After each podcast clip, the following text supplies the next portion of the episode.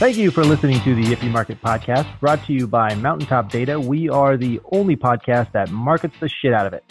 I'm your host, Sky Cassidy, and today we'll be talking with Randy Frisch of Uber.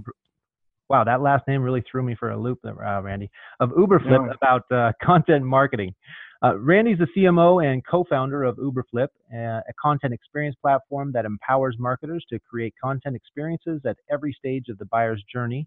Randy has defined and led this movement, prompting marketers to think beyond content creation and truly put their customers first by focusing on the experience. I love that side of content marketing, Randy.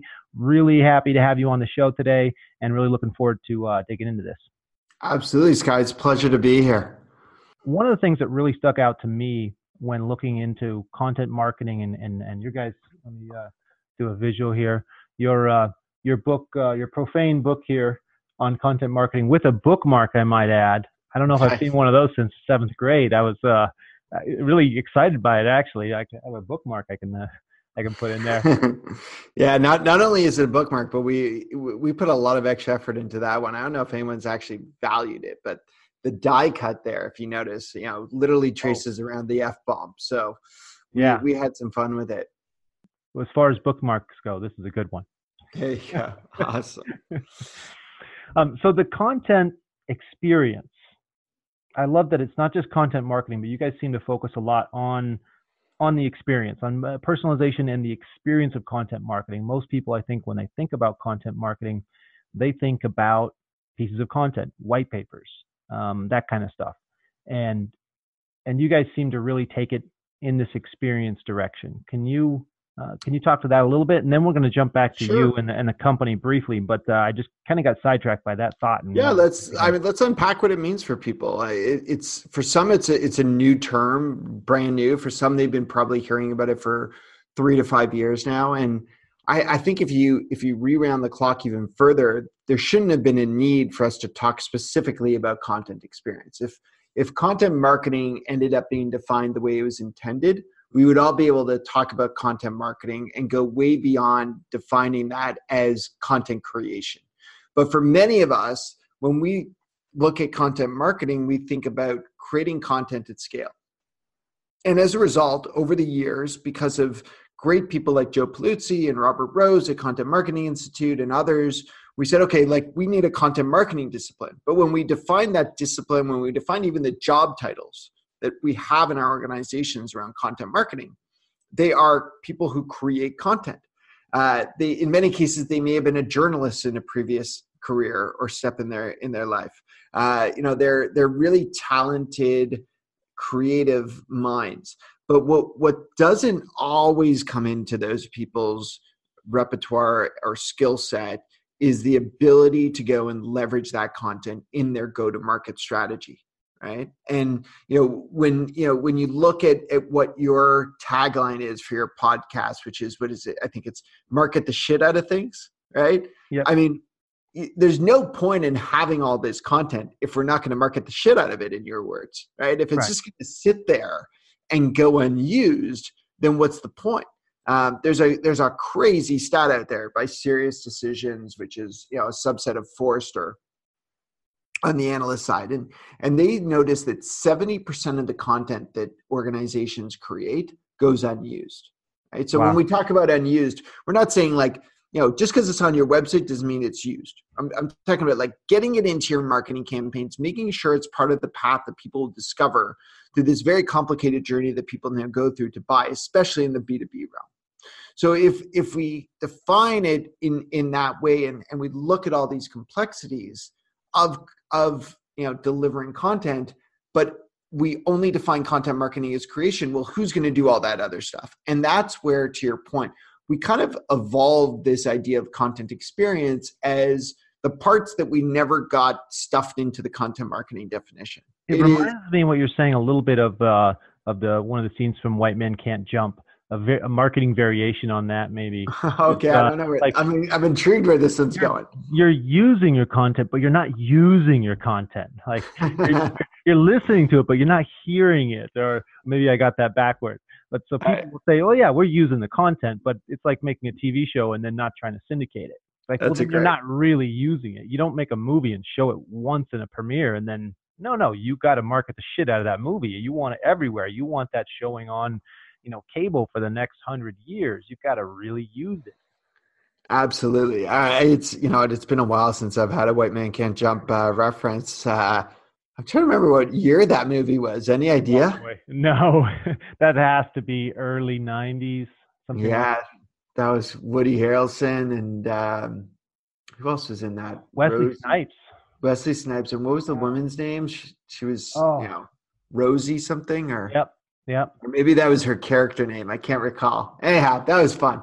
Uh, but you know, staying on track with content experience, absolutely. It's it's how we use it. It's how we use our content, but but not are we using it. I mean, if if we all just start to drop content into every email that we send, or every paid ad that we put out, or every touch point where someone comes across content, and we don't think about whether that experience is a great one or just a, a an average or subpar one at worst, what does that mean in terms of our ability to keep people moving through that journey, to keep them engaged, to get them to consume more content? Because one of the things that we all know now is that people don't just come and buy and, and engage in one piece of content and then buy from us, especially in more complex buying cycles.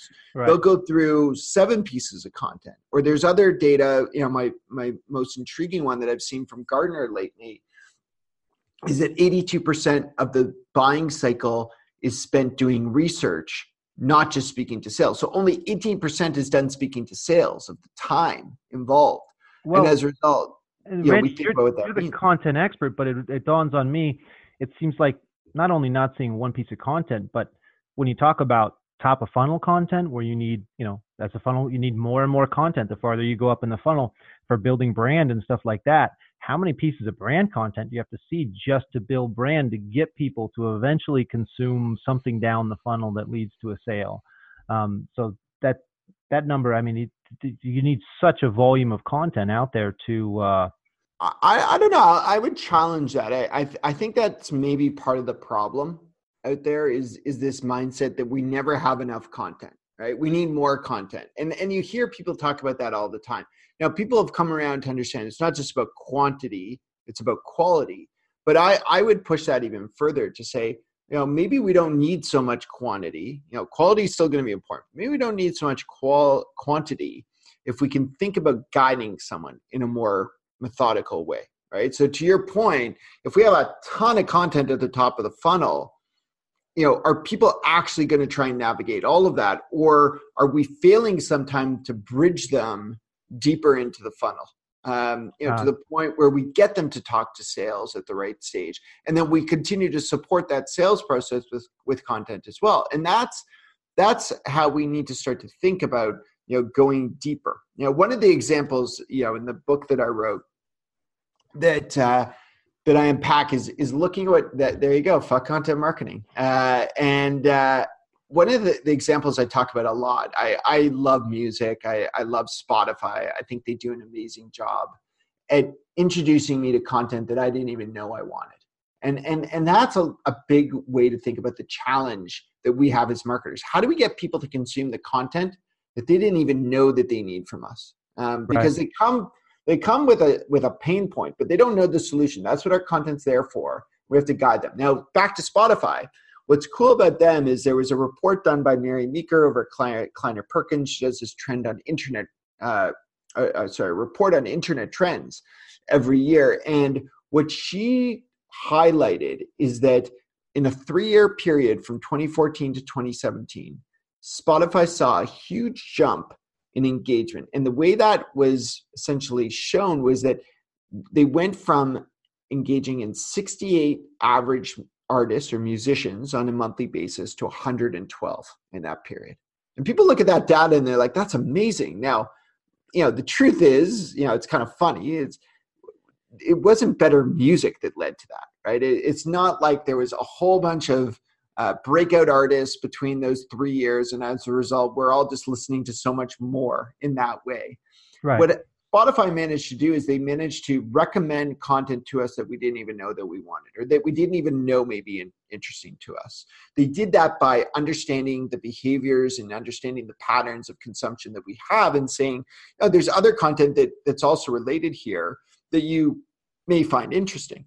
Um, and before you know it, that's where you get to the point where you say, this, this subscription to Spotify just makes sense because I'm discovering more, I'm learning more. I right. want more of that ongoing engagement. And that's why none of us just, you know, download, you know, a bunch of ninety cents, ninety-nine cent songs anymore, because we want to continue to learn more. That's the same that we we can think about with our content. Or I guess in the same analogy, or not even analogy, the same true story. Um, you also don't really want to listen, when you have Spotify, you don't want to listen to the radio play the same ten songs over and over again, because they're giving you quality still, but a variation of quality, where if they just threw a bunch of garbage that had nothing to do, you know, you listen to a lot of rock and roll and they're throwing country western music at you and stuff like that, you wouldn't be engaged. And I guess that's where the, the user experience really comes in.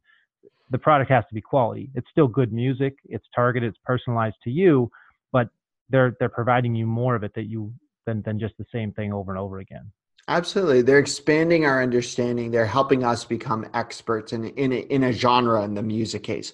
In, in the marketer's case, if you know, think about your brand, how do you get people to be experts? That's what you're trying to do. You're trying to help them become an expert in your area. And you want to be that trusted advisor in the process. So that, back to our Gartner stat, when they're done with their eighty-two percent of research, if they found that, you know, more than half of that time was spent with your content, then naturally, won't they want to spend more than half of their time speaking to sales, speaking to your sales reps? And once you get that to happen, there's a much higher likelihood that you will be the one to close that deal.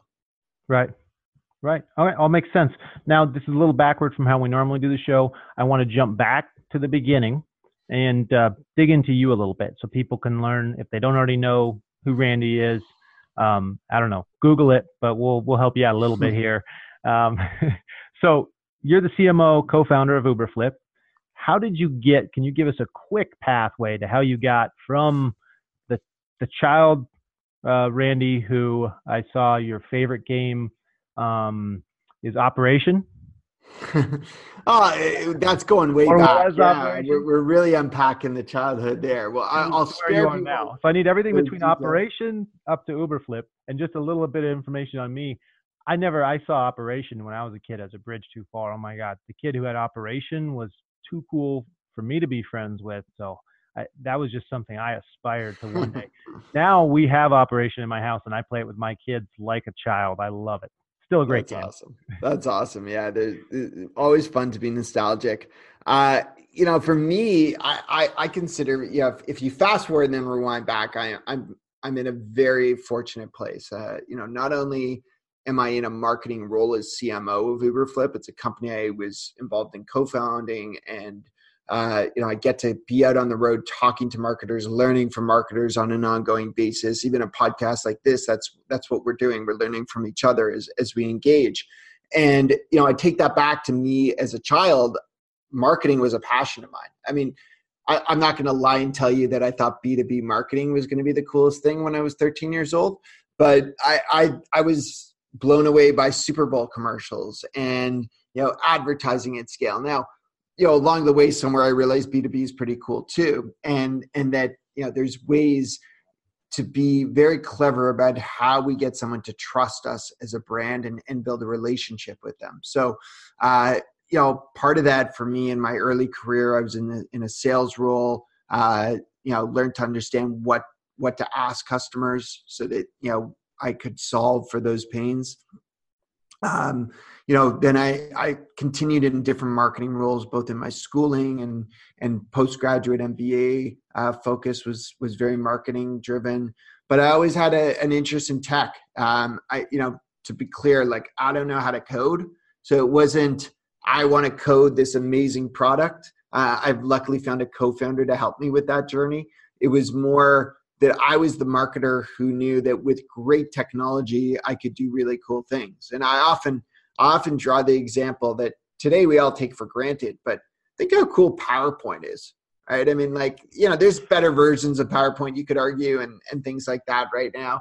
But you know, this, the way they simplified something that's so complex. If so you were that, around pre-PowerPoint and you oh, had yeah. to have the a poster board that you're swapping, then you know how cool PowerPoint is. Or yeah. or even, you know, you had people trying to pull together more multimedia versions of what we do in PowerPoint now using, you know, Flash, right? You know, yeah. and, and, and trying to pull those together. It was really complex. PowerPoint just made it really simple. Google All slides. The technology. I learned to type on a typewriter, like an actual typewriter. I mean, I was in a small poor rural school. They had computers back then. I'm not that old, but uh, still, just we.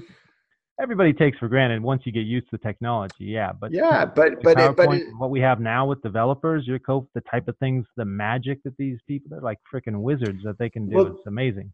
And and to me, what what I really found, you know, exciting is that something can be built to simplify the challenges that we have. Um, you know, that ultimately is what drove me to Uberflip and what Uberflip has become is how do we empower marketers to do the things that they needed to do, you know, in a similar way you could say, although it's different for PowerPoint getting presentations out at scale, but how do we actually get content onto our website, into our marketing campaigns, into the hands of our sales representatives? And these are things that a lot of us probably struggle with, struggled with if if they don't have a solution like ours or or you know continue to struggle with. So how do we simplify that? You know, and we, we've made some really exciting headways. There's a long path forward to continue to make it even more streamlined, but it's really exciting to be, you know, to be in the space that I'm in. So what's your, there at Uberflip, I know you've kind of given us a, a general idea, but can you give a really succinct, here's what Uberflip does for people who aren't, aren't familiar with it and, and might want to check it out? Absolutely. Uh, you know, it's, it's, sometimes confusing to people because some, as as we kind of open this show with, would suggest that we're a content marketing platform, you know, and we we actually don't consider ourselves a content marketing platform given the way it's it's been defined by most. Interestingly, uh, Forrester just unveiled their content marketing platform wave, and they did put us in there. Um, That's and, always frustrating. It ranked us pretty well as a contender uh, in the space, but but mainly because of how well we scored in in what they call activation. Uh, and activation is that use of content and putting content into play into our campaigns. Uh, that that to me is is where we come in. So if if you're in content marketing or you're more likely part of the demand gen team or digital marketing team of your organization and you're trying to figure out, okay, like how do we take all that content and get it into our campaigns? Or you may not be thinking that, you may be thinking, how do we make our emails better? How do we get better click-through rates on uh, you know on the click after an ad? Uh, depending on where we drop them into. So you're we, creating content already. It's just not sticking as much as you want it to. Uh, I, I'm not sure if I'd use the word sticking. I, I, I think we're not we're not locking people in, right? You know, we, we send them to these endpoints versus to these journeys. And that's what we need to be doing. We need to emulate the experiences that exist on LinkedIn and Instagram and Twitter and you know, a lot of the time we hear the term infinite scroll on those sites, right? They, you know, their goal is not to get us to log on to YouTube and watch one video. They want us to sit there for twenty minutes or two hours. I'm trying uh, to get to the bottom. I have it. Keep, keep, keep trying to get to the end of the internet, and they don't make it. Yeah, easy. It's. I, I mean, I mean, listen. You can only probably play Operation, like you said, with your kids at home so long. But you know, put them in front of YouTube, and they'll they'll sit there for six hours. Uh, uh, you know, my it, YouTube account is filled with children's stuff. It's absolutely, ridiculous. absolutely. So, so, but, but that's what we have to try and, and mirror, because the experiences that we're talking about, be it on YouTube, you know, be it even on Netflix or Spotify, as we've already spoken about today, uh, you know, those are the same experiences that we're competing against for attention. So, you know, you may sit there as a, as a marketer and say, well, no, no, no, that's a consumer experience. I can't A, be expected to compete there, and B, that's just in a whole other, you know, area. But But when you send out an email or you try and target someone with an ad out there, you know, they were just in another pane or tab inside of their mobile device or desktop where they were on those other channels that are truly personalized, that are putting content that, that matters to their audience in front of them. And as a result, you know, we're kidding ourselves if we think that we shouldn't be held to those same expectations. So the question is, how do you go and take all the content you have and create these same personalized experiences? Would you say if, and I would say if people want to see really what Uberflip, uh, the nuts and bolts of it, go to their site. They have a great experience there. Yeah. Figure it all out pretty quickly. Um, would you say it's accurate that if, if people want to know where B two B marketing's going, should they look at where consumer marketing is? I mean, we, we kind of seem to, they, they're the bleeding edge, and we seem to take the best of what they figure out and, and eventually implement it in B two B marketing.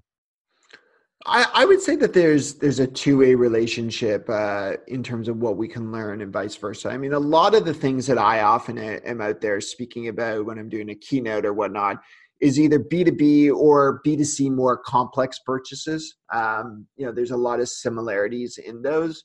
Uh, there's different strategies for sure when we get into more of a of a consumer play where, uh, you know, some of Some of the activity is more transactional. Some of the buying purchases are more transactional versus the more complex buying decision.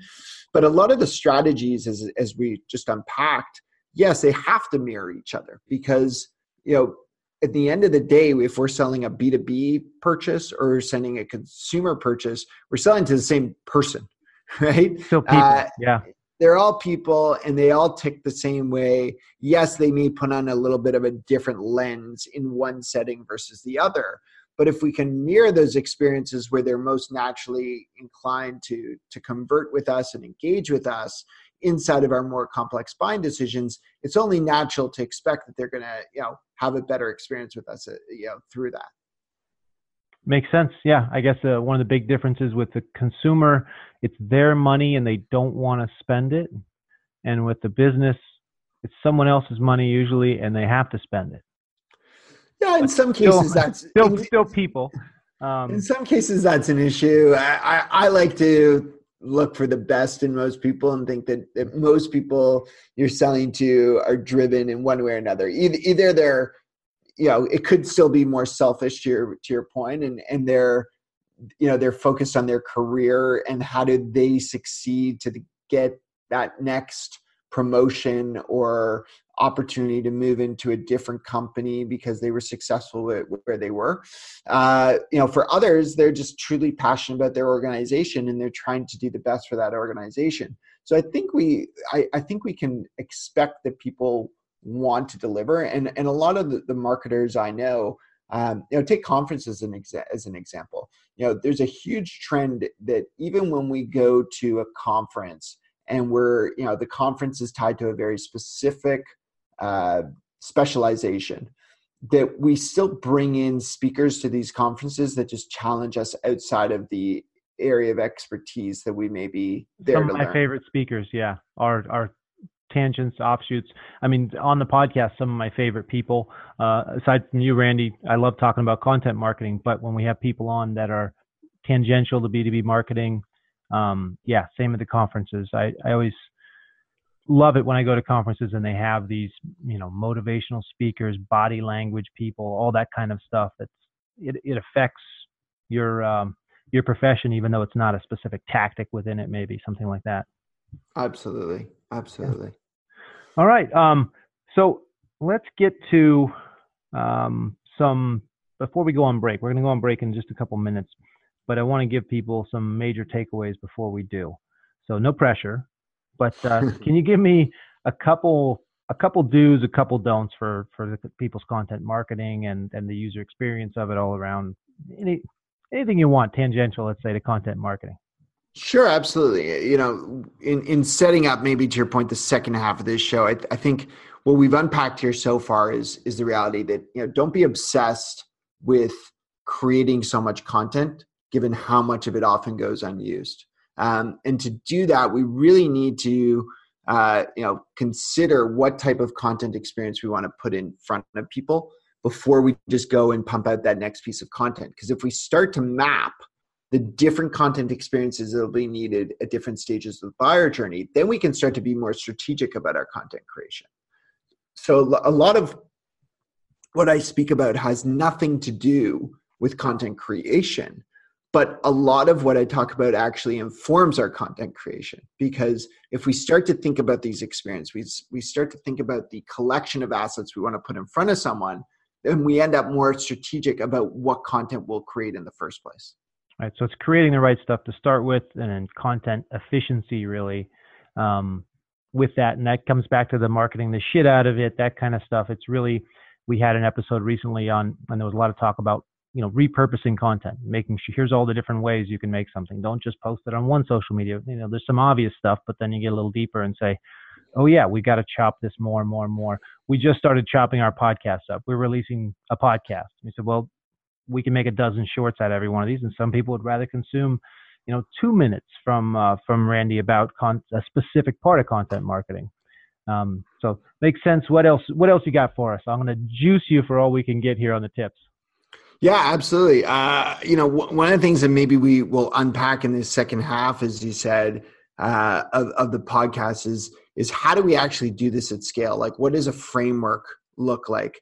Uh, you know, a, a lot, you know, I was, it was nice of you to let me talk about Uberflip, but I often say that technology is not the first thing that you should buy, right? And my team hates it when I say this because they're like, no, we just want to sell software. But they eventually, uh, just not first. Eventually, eventually. I mean, the first thing is, is have great people on your team and ensure that they understand what they're responsible for. So we talked a little bit today about the importance of creating content. You're going to have people who that's their role, but you need to have other people whose role is to distribute that content, to use that content, to leverage it in the marketing strategies.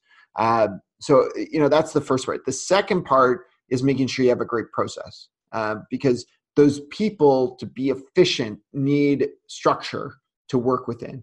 Uh, you know, that's that's where I often talk about the content experience framework that we can definitely unpack in the second half here.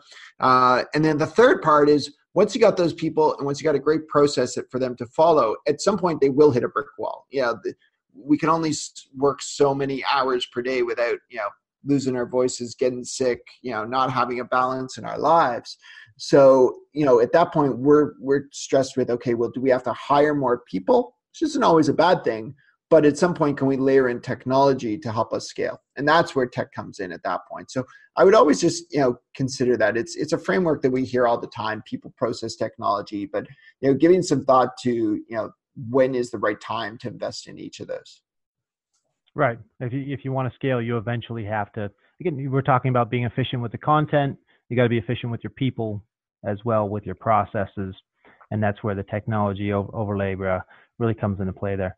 Awesome. Yeah. And the second part here, we will get into the, the framework uh, for scaling uh, content and, and the experience and all that kind of stuff. We're going to take a quick break right now, and we'll be back in just a minute. Are you currently having challenges within your business? Branding can creatively solve ninety percent of the problems most organizations run into. Some of the most common ones are attracting the right types of customers, standing out from the competition, increasing and converting more business, hiring and keeping the best possible talent, and most importantly, sending the right message to the people who matter most. Adexalt is an award-winning branding studio that specializes in defining and designing disruptive brands for visionary products and organizations. And you can find us at adexalt dot co. That's A T T I C S A L T dot C O. Welcome back to the Yippee Market Podcast. I'm your host, Sky Cassidy. We have Randy Frisch with us today of Uberflip, and we're talking about content marketing. Randy, before the break, uh, we mentioned getting into the framework for scaling stuff. Let's jump straight into that. What can you tell us about uh, about scaling content with a framework? Absolutely, yeah. Sky, I'll give you a high-level overview of the framework that we've seen, uh, you know, used by a lot of marketers that I was speaking to for a number of years. So a lot of these ideas came from customers that I get to work with at Uberflip, marketers who, you know, I was just learning from along the way. Uh, and, you know, what this really comes down to is how do I personalize these content experiences at scale? Because a lot of us, we can come up with an amazing personalized campaign, and we all have that one that we talk about as a marketer that worked really well. But, you know, the question then is, how do you do that ten times over, one hundred times over or more? And that's where we have to look at the realities that we talked about in the first half of this show is everyone expects a personalized experience, right? We we talked about Spotify, where I take out my phone, right?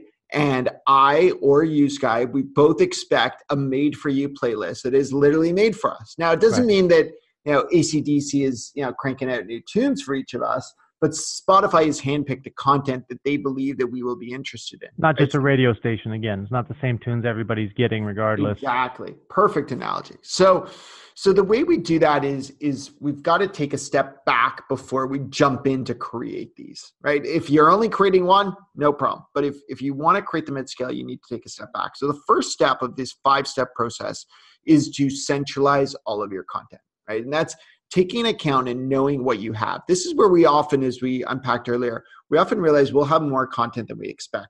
So it's, you know, again, it's not about quantity. It's about realizing what we have. And to do that, we need a, a way to centralize that content. Uh, if you're using technology, there's systems like a content experience platform that'll help you ingest all that content to a central repository. But for some of us, it's even just starting with a spreadsheet, right? You know, just knowing all the content assets that we have. Oh, so just mapping it out even. Because I'm I'm thinking people will say, well, yeah, centralized content, of course. Duh. But then, okay, now go look at your network and tell me how many different places you have content on that you need to get.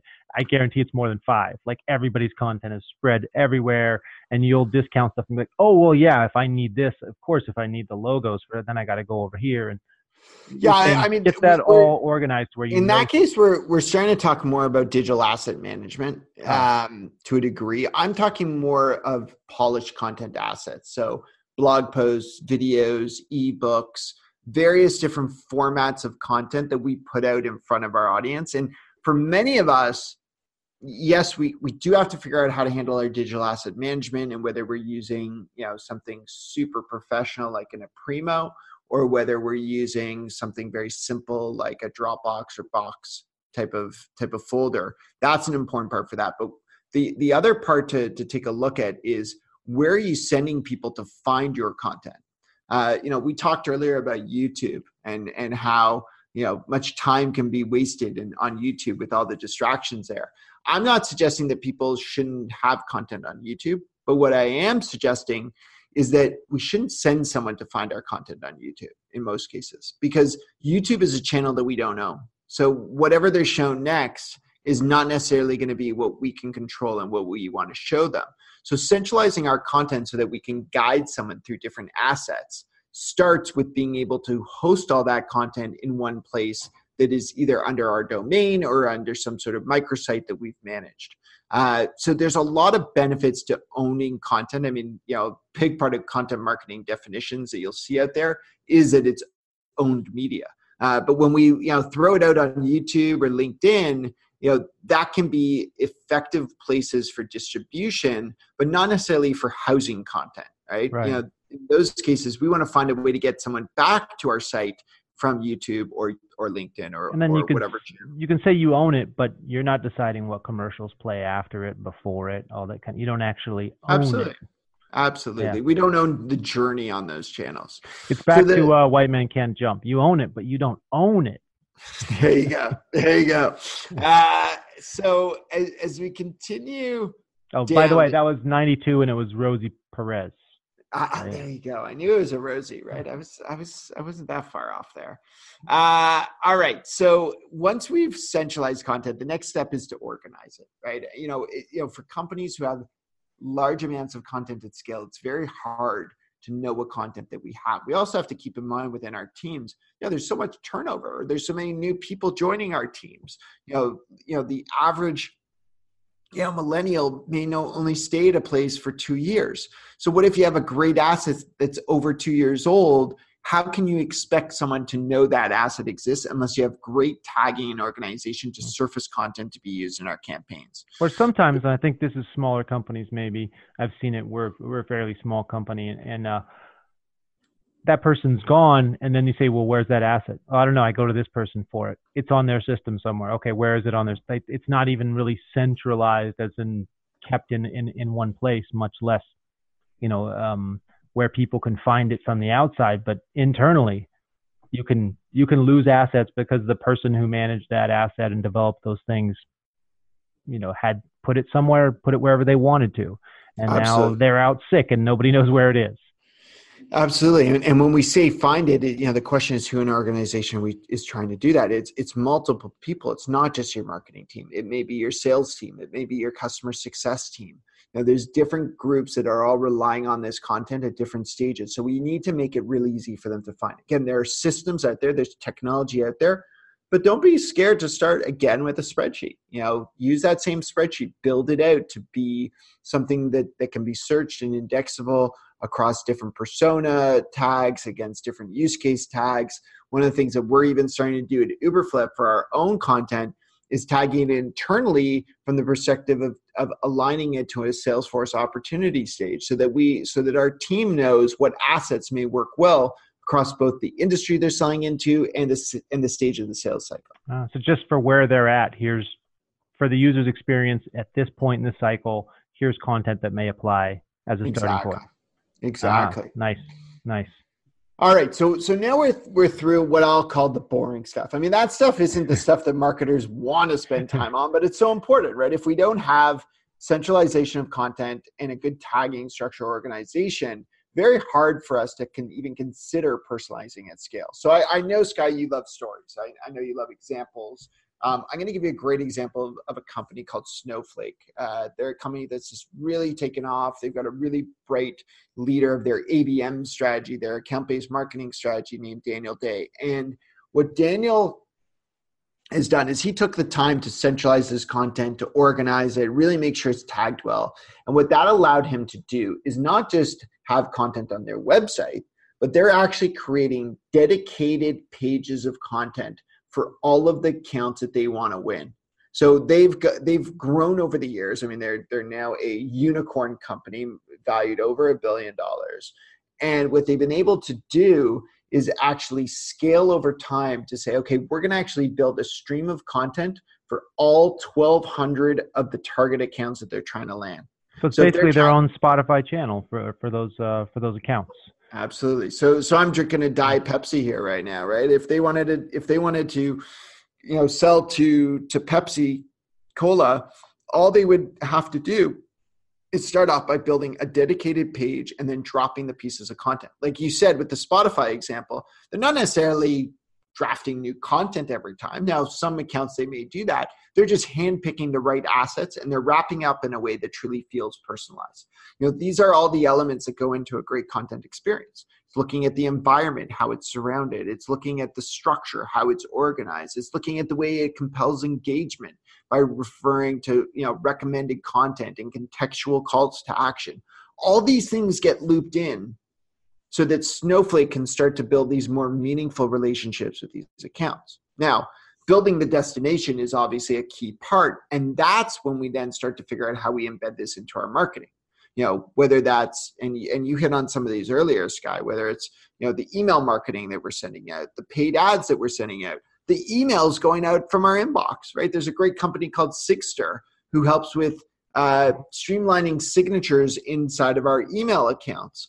Imagine linking that to content, but ensuring that that content then led to other relevant content based on the account that I'm selling into.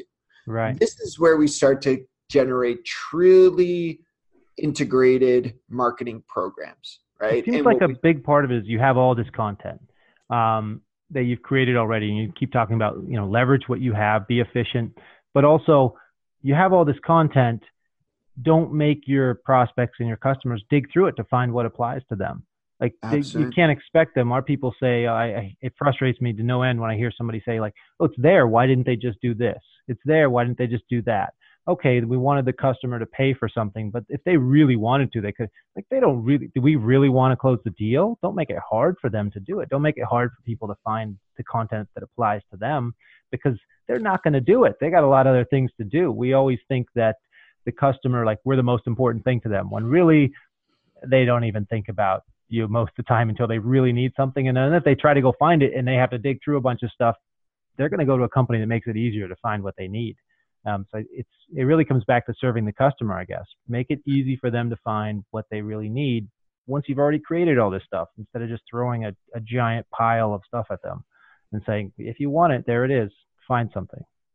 Absolutely. I, very well put, Sky. I think, you know, and, and some people listening to this podcast may say, well, I'm not guilty of that. Um, it's okay if you are. Just take a look, though, and think about some of the things that you may be doing. I'll, I'll give you a couple examples, you know, back to, you know, do nots, if if you will, uh, you know, that, that I see people do, sadly, you know, very often. We organize format on our website, as an example, by things like format, right? So many of us have some sort of resource page or some sort of navigation to our menu where you can go and find all of the ebooks on one page, all of the videos on another page, all of the infographics on another, the blogs on another, but you're not easily able to intermingle those formats. Now, do people come to your website and say, okay, I'm going to figure out what you guys do.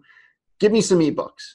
No, yeah. They say, I have this challenge. I have this pain. I'm cut in some sort of way and I need you to help heal me, right? Show me the pieces of content that I need to read, that I need to consume as I do my research so that I will be equipped to succeed in this area. This is what we talked about the first part of the show. People right. are craving that, but we're sometimes making it really hard for them to navigate that. You know, the other way that we make this mistake, other than doing it by format, is just organizing content chronologically, right? So we may have an amazing mm. asset that's two years old that we created that's, you know, killer. Like we talked about that asset. Now, it's on an endless so, scroll, and you got to scroll for five minutes just to find it. It's not going to happen. But let's say they even found it through S E O, right? They land there. But then what happens, you know, let's say it's from May fifteenth, two thousand fifteen.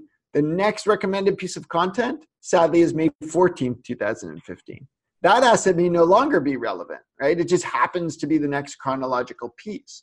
So we have to move away from thinking about how we post content out of ease versus creating and bundling content for the, you know, expectations of our audience on where they are in their journey.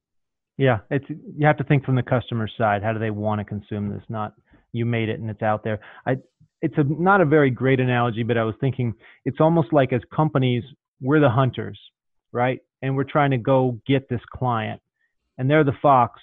And it's some companies sit down and they're wondering why the fox isn't coming after them. Like, why isn't this fox coming to me? And you're like, no, no, you have, you can't make it difficult for them. You have to go get them. Actually, you have to do the work. You want the, you want the fox or not? They're not going to. Absolutely. That's ridiculous. I mean, to your point, we, we almost need to, you know, leave breadcrumbs for that that fox to follow, right? Yeah. Um, I, I don't know if fox is like bread. I'm trying to jump on with the analogy, but you know, whatever that treat is, something. Exactly. We we need to leave a trail for them to follow, but we also have to remember that not everyone's path will be the same. I mean, that's the reality today. So from that perspective, uh, you know, given that everyone's going to shift in different ways, what we have to remember is that we need to be able to pivot, and we need to ensure that every direction someone chooses could be different than the next. It, it takes us back to our childhood, right? Not yeah. Operation this time, but choose your own adventure. Right? Yeah. Yeah, there were different paths to those stories, but most of them ended in a very similar way, right? Uh, same thing. You died, and then you went back to the last page and cheated. Yeah, exactly. I, if you know, and those stories are still, still what drive us as consumers. We we love to have choice. We love to take our own path. We saw that recently in in the Netflix uh, series. Yep, very cool. Bandersnatch, uh, if you've seen, which was uh, one of the Black Mirror episodes. It was done as a movie where you actually chose what happened to that character next. Uh, and the beauty was that they had different paths that you would go down depending on what your interests were. That's how we have to think about our content, in that same adaptive nature. Yeah, awesome. I've got one last question. This is a uh, non-content one possibly, but if you could be better at one thing, what would it be? Oh. Right now, you might be thinking, not being sick. I'd love to never be sick again. Yeah, I'm, I'm fighting a bit of a cold. I apologize if if, if it sounds that way to people today. Uh, that would be a great one. I'll, but I'll, I'll give one that I think is is really hard. I always say this inside of our company. Uh, so this isn't going to have anything to do with content, to your point. But uh, it, it's it's both taking feedback and giving feedback. I think it's two of the hardest things that we have to do on a daily basis. Uh, I, I think all of us can always get better at this. And, you know, our ability to, you know, to receive feedback and process that in a way where we show it as, as welcome and, and we, you know, take that on to try and be better. Um, and also our ability to deliver that feedback to someone else when we have it uh, to ensure that they're better. And that that's how we all improve. I mean, I, I think that ultimately comes into marketing in a big way, because none of our campaigns are perfect, right? We are always A B testing. We're always trying to improve in one way or another. But it's how do we receive that feedback from, from our customers? I had a customer just yesterday who, um, past customer, he's in between roles right now. And he gave me feedback on a strategy that we had. And, you know, I could have taken it in two very different ways. I could have been highly insulted, or I could have viewed it as, you know, this is his thoughts and, you know, what does this mean? And what should we do? I'm going to guess, since you're a successful guy, you weren't insulted, because you, no, I, unsuccessful I, I, people. I was excited. You, that's not my problem. You got it wrong. You know, successful. But, but you know what? It, Thank it, you. It, wow. To his credit, he delivered it in a very, you know, positive way. Um, and right. I was able to receive that feedback um, because, you know, it's something that I'm always trying to focus on. And then I was able to go to my marketing team, and we were able to have a fun discussion about the pros and cons of what is the right approach with this strategy. Uh, we ended up actually changing to a approach closer to what the customer was was describing. So I think that that ability for us to improve on how we give and receive feedback, you know, can help us in so many ways. Right. That's awesome. Perfect. I guess I'd say if you're listening to this podcast and your reaction to everything Randy and I've said here today is, no, I don't have that problem. Fuck you guys. This isn't my, no, no, I'm good. I got all this. I know what I'm doing. Then you're on the wrong side of that equation. I'm sure there's, there's stuff here that we all, I know I can, I can go out to my people and make some adjustments today even, or just the accountability of saying like, hey, you guys know you do this sometimes, not enough. This isn't set up properly. That, that we don't have enough organization. We don't have that. This isn't centralized. Um, so yeah, take advice and grow with it. Don't, uh, don't push back on it. And then the ability to properly coach people under you. Anyone, you can, you can give them advice in a way that they're going to push back. Like you said, that when that person presents it in the proper way, it really makes it a lot easier to absorb it. And if the people you're working with, you want them to absorb that, don't give it to them in a difficult way for them to accept. That's awesome, Randy. I love it. So I want to get to a couple things here. We got, uh, let me see, Uberflip. You guys have the uh, Content Experience Show podcast. Everybody check that out. You want to know more about content, they just drill it on the content over there. Um, of course, Randy's book, Fuck Content Marketing. And if you're lucky, you'll get a bookmark for that as well. Um, I think, Randy, you put an inscription in mine. I thought it was just for me, but I'm pretty sure you tell everybody this. And it's, uh, you say, create great experiences. I love that. It's what we've been talking about here. The book's about content, but it's really about the experiences you create with that content and making that content work. Um, so awesome there.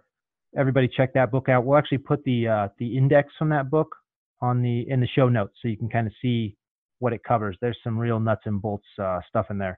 And then uh, what you have your annual conference, Connex, coming up August of this year. You can see uh, connex dot uberflip dot com for that, uberflip dot com for anything about uh, about Uberflip. And then uh, I think your book, there's b dash rand dot com if you want to see more on the book. Uh, Randy, anything I'm missing here that you want to throw out? I, I, I feel like we've given people too many calls to action there, right? But I'll, I'll throw one more just – just because it's something we did unpack during this during this uh, podcast, which was that content experience framework, which is centralizing, organizing, personalizing, distributing, and generating results, which we didn't really get to the last part, but, th- but that's why we're out to do all this. And people can download that framework at uberflip dot com slash C E. C E is in content experience. Awesome. Awesome. All right. You can find the show notes uh, for this show and uh, any others on if you market dot com. And please share us on social media, tell a friend, give us good reviews on iTunes, all that kind of good stuff. And uh, on behalf of the If You Market team and Randy Frisch of Uberflip, thank you for listening to the If You Market podcast, where we believe if you market the shit out of it with content marketing, they will come.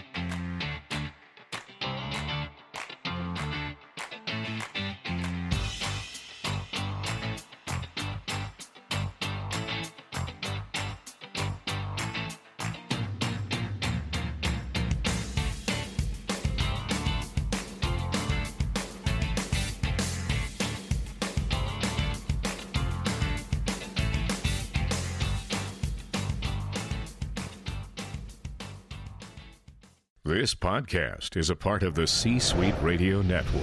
For more top business podcasts, visit c dash suite radio dot com.